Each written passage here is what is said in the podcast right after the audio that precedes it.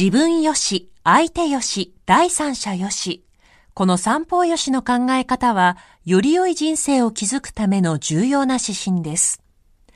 モラロジー道徳教育財団は、ビジネスリーダーのための経営誌、月刊三方よし経営を発刊。人づくり SDGs に取り組む企業の皆さんにおすすめの一冊です。お問い合わせいただいた方全員に、月刊三方よし経営の見本誌、さらに小冊子心に残る話ベストセレクションを漏れなくプレゼントしています。詳しくは日本放送のホームページ内のバナーをクリック。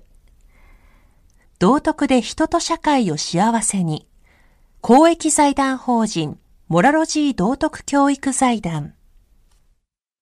私の正論この番組は毎回さまざまなジャンルのスペシャリストをお招きして日本の今について考えていきます。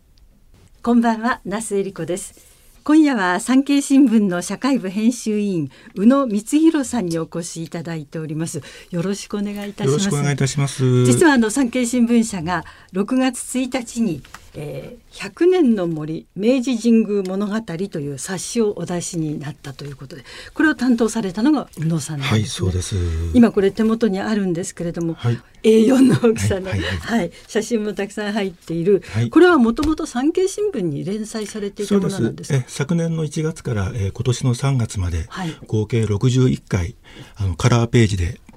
週に1回、えー、連載させていただきました。はい。はい、これはあの明治神宮が100年を迎えるということの企画。そうです。昨年の11月1日に明治神宮が鎮座100年ですね。ちょうど、はい、大正9年の同じ日に明治天皇とそれからお妃の証券皇太后の魂が鎮座されたというその日から100年という節目が去年あったもので、ええ、まあ、それに合わせてちょうど1年3ヶ月産経新聞で明治神宮の物語を連載したということになります。それを読みやすくしてこうやって一冊にまとめになったということなんですね。はいそうです。あの明治神宮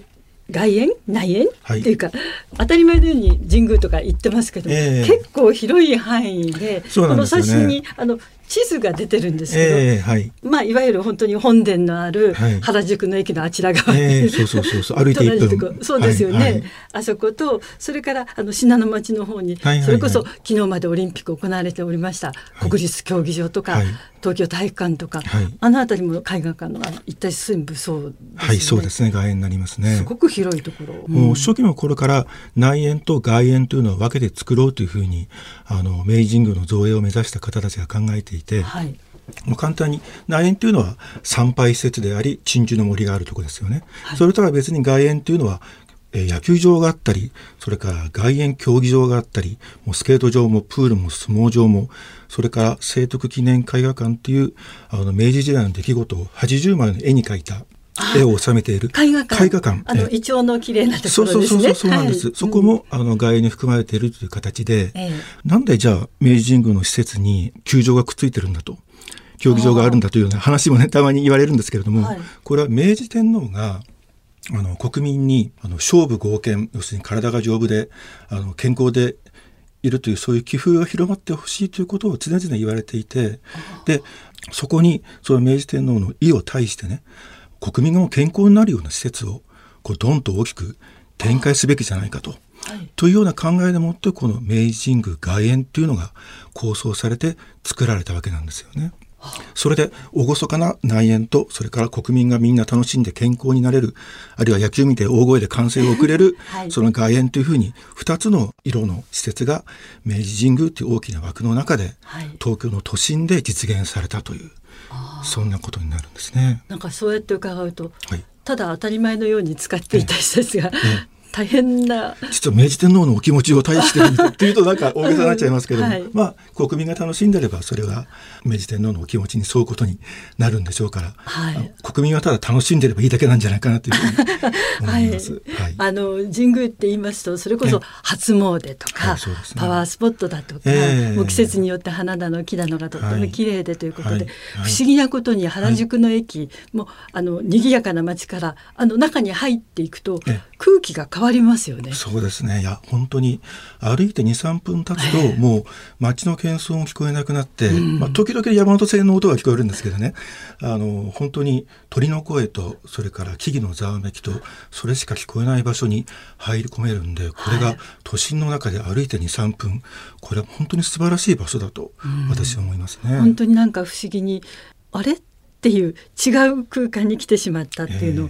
えー、あの感じる場所でもあるんですけれどももともとその100年前に作られた時から、そういう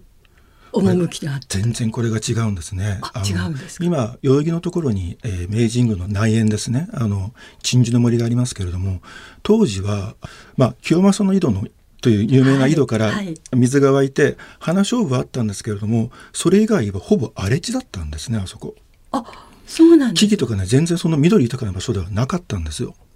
ところがそこに明治神宮を作るという話が決まったもんですからこれはあの本田清六っていうあの非常に有名なあの日本の公園の父と言われる林学者がいるんですけれども、まあ、彼を含めて3人の林学者がじゃあこの場所にどうやって鎮守の森をね作ったらいいかというのを非常に考え抜くんです。それであの全国から9万本の献木、これをみんな国民から集めてもらって、はい。はい、でなおかつ全国から延べ11万人の青年団の若者たちに来てもらって、はい、その明治神宮を作るんですけれどもその木を配置する時に今は見栄えがいいだけじゃなくって150年後にきちんと人の手が加わらなくてもつまりメンテナンスにすごいお金を使わなくても自然に下から木々が育っていって全く人の手のかからない鎮守の森が出来上がるような計画を本田清六たちが作るんですね。150年というものすごいスケールの計画で作るんですよ。はい。はい、で実際その通りに森が育ってその通りどころかもっと早めに育ってしまって、うん、去年でちょうど鎮座100年ですけれども、はい、もう大体去年の100年頃には150年の計画が達成された本当に極層の森っていうんですけども、もうこれ以上進化しない。それが今できてるんですね。あ、150年っていうから私あと50年待たなきゃいけないかと思ったけど、そうじゃないんですね。ええ、早めにもそのいわ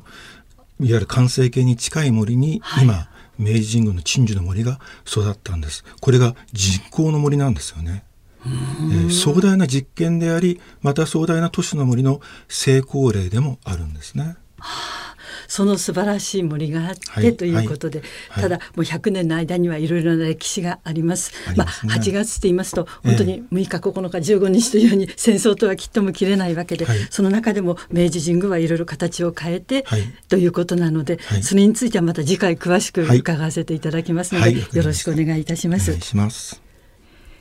今回ご紹介しておりますこの100年の森明治神宮物語。これは、えー、読者向け直接販売ということで書店には置かれておりません、えー、ご希望の方は産経新聞開発。電話0352813041東京0352813041番までお問い合わせください。私の正論お相手は那須恵理子でした。